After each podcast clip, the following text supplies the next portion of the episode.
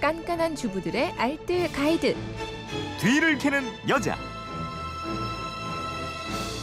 네, 해도 해도 끝없는 살림의 노하우가 있습니다. 뒤를 캐는 여자 곽지연 리포터와 함께합니다. 어서 오세요. 네, 안녕하세요. 설탕에 대한 질문들이 또 아주 많이 들어와 있는데 네. 그중에서 휴대폰 뒷번호 3161님인데요.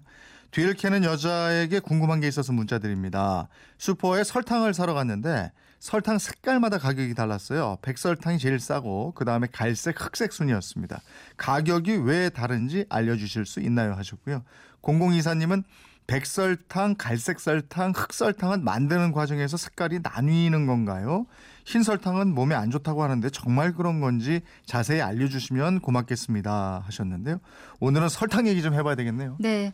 그 밖에도 8148-4719-7790-0940-7686님 모두요. 백설탕과 황설탕, 흑설탕의 차이점에 대해서 문의하셨거든요. 네. 어느 집이든 주방이 두세 종류 이상의 설탕을 갖추고 계실 텐데요. 근데 색상의 차이 말고 또 어떤 차이가 있는지 잘 모르는 경우도 많이 있습니다. 무심결에 자주 사용하고 있는 설탕, 종류별로 차이점은 뭐고 제대로 사용하는 방법 뒤를 캐왔습니다. 알려드릴게요. 사탕수수에서 추출하고 정제하는 게 설탕. 네. 그죠? 네. 근데 만들어지는 과정부터 그럼 자세히 좀 알아보죠. 네. 설탕은 정제 설탕과 비정제 설탕이 있어요. 우리가 흔히 쓰는 백설탕, 황설탕, 흑설탕은 정제 설탕이 들어가게 네. 되거든요. 설탕이 만들어지는 과정은 사탕수수로부터 얻어진 원당을 녹이고 걸러내는 과정을 거치면서요. 최종적으로 정제된 시럽을 농축하고 이걸 건조해서 얻어지는 네. 제품입니다. 네. 좀 복잡하죠. 음. 조금 더 쉽게 말씀드리면 사탕수수를 착즙하고 농축을 하면 자갈 모양으로 굳는데 네. 이게 원당이거든요. 네. 이 원당을 다시 물에 녹이고요. 음. 또 열을 가해서 수분은 날아가고 결정체로 남게 되는데 네.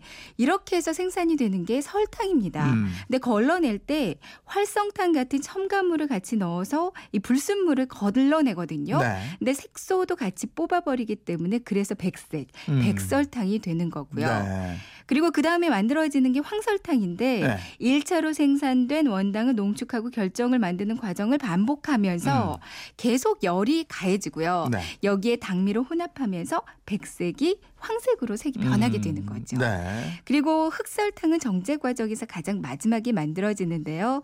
갈색 설탕에다가 흑당, 캐러멜을 더 첨가를 하면서 더 진한 흑색으로 바뀌게 됩니다. 네. 그리고 비정제 설탕은요. 앞서 말씀드린 비정제 설탕은 여러 가지 화학 적인 이런 정제 과정들을 거치지 않은 좀 원료 상태에 가까운 가장 그런 설탕이에요. 네. 근데 비정제 설탕도 갈색이기 때문에 정제된 황설탕과는 좀 구분해서 드시는 게 아, 좋겠습니다. 그럼 건강에 뭐가 더 좋다 뭐 이런 건 없나요? 아, 건강 얘기를 하면요. 사실 뭐가 더 좋고 뭐가 더 특히 좋지 않다라고 얘기하긴 뭐한 게요. 과거에는 좀 백설탕이 몸에 안 좋다는 네. 얘기가 있었어요. 근데 그때는 그 제조 과정에서 표백제를 사용한 적도 있었다고 합니다. 음. 근데 지금 표백제 같은 건 사용하지 않고요. 수치를 사용해서 정제하기 때문에 백설탕이 몸에 더 특히 안 좋은 거 아니고요. 네. 조금씩 좀 미네랄 성분이나 색의 차이는 있지만 정제 설탕 중에서는 특히 더 몸에 좋거나 특히 더 나쁜 설탕 은 없어요. 음. 근데 비정제 설탕 같은 경우는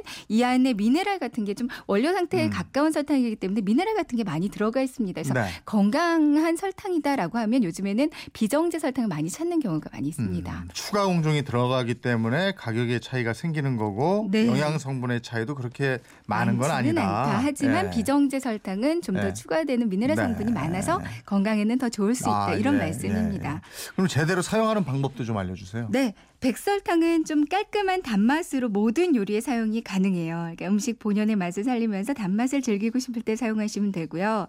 갈색 설탕 같은 경우는 요리의 감칠맛, 적당한 단맛을 내고 싶을 때 사용하면 좋거든요. 매실청을 담글 때 갈색 설탕을 사용하시면 좀 색이 진한 매실청을 만드실 수가 있고요. 네. 흑설탕 같은 경우는 사탕수수 좀 고유의 풍미가 있어요. 음. 그래서 우리 고유 음식이랑 좀 잘 어울리는 편이거든요. 수정과 약식, 약과 만드실 때 사용 사용하면 좋고요. 조림이나 볶음할 때도 진한 색상이 필요한 요리에 사용하시면 더 맛깔나는 음식을 만드실 수가 있습니다. 네. 부산에 산다는 박병수님인데요. 설탕은 유통기한이 없는데 오래 두면 덩어리로 굳어서 사용이 불편해요. 원 상태로 복구할 방법이 없는지요 하셨는데 방법이 있습니까? 방법이 있어요. 개봉도 안 했는데 설탕이 하나의 덩어리로 딱딱하게 굳어 있는 경우가 종종 있거든요. 이때는 햇빛 잘 드는 곳에 잠시 놔두고요. 손으로 막 부셔서 사용하시면 네. 됩니다. 그리고요. 그릇에 들어있는 설탕이 하나로 뭉쳐서 굳었을 때도 있는데요. 음. 이때는 식 빵을 몇 조각을 내서 같이 넣어두잖아요. 네. 그럼 한두 시간 정도가 되면 다시 고슬고슬 원 상태로 아 돌아가겠습니다. 그래요? 식빵을 넣으면? 식빵이 수분을 흡수해주기 아, 때문에 다시 그렇군요. 고슬고슬해지는 거죠. 살림에 대한 궁금증 어디로 문의합니까? 네, 그건 이렇습니다. 인터넷 게시판이나 MBC 미니 또 휴대폰 문자 샵 8001번으로 보내주시면 되거든요. 문자 보내실 때는 짧은 건 50원, 긴 건 100원의 이용료가 있습니다. 네, 지금까지 뒤를 캐는 여자 곽지연 리포터였습니다. 고맙습니다. 네, 고맙습니다.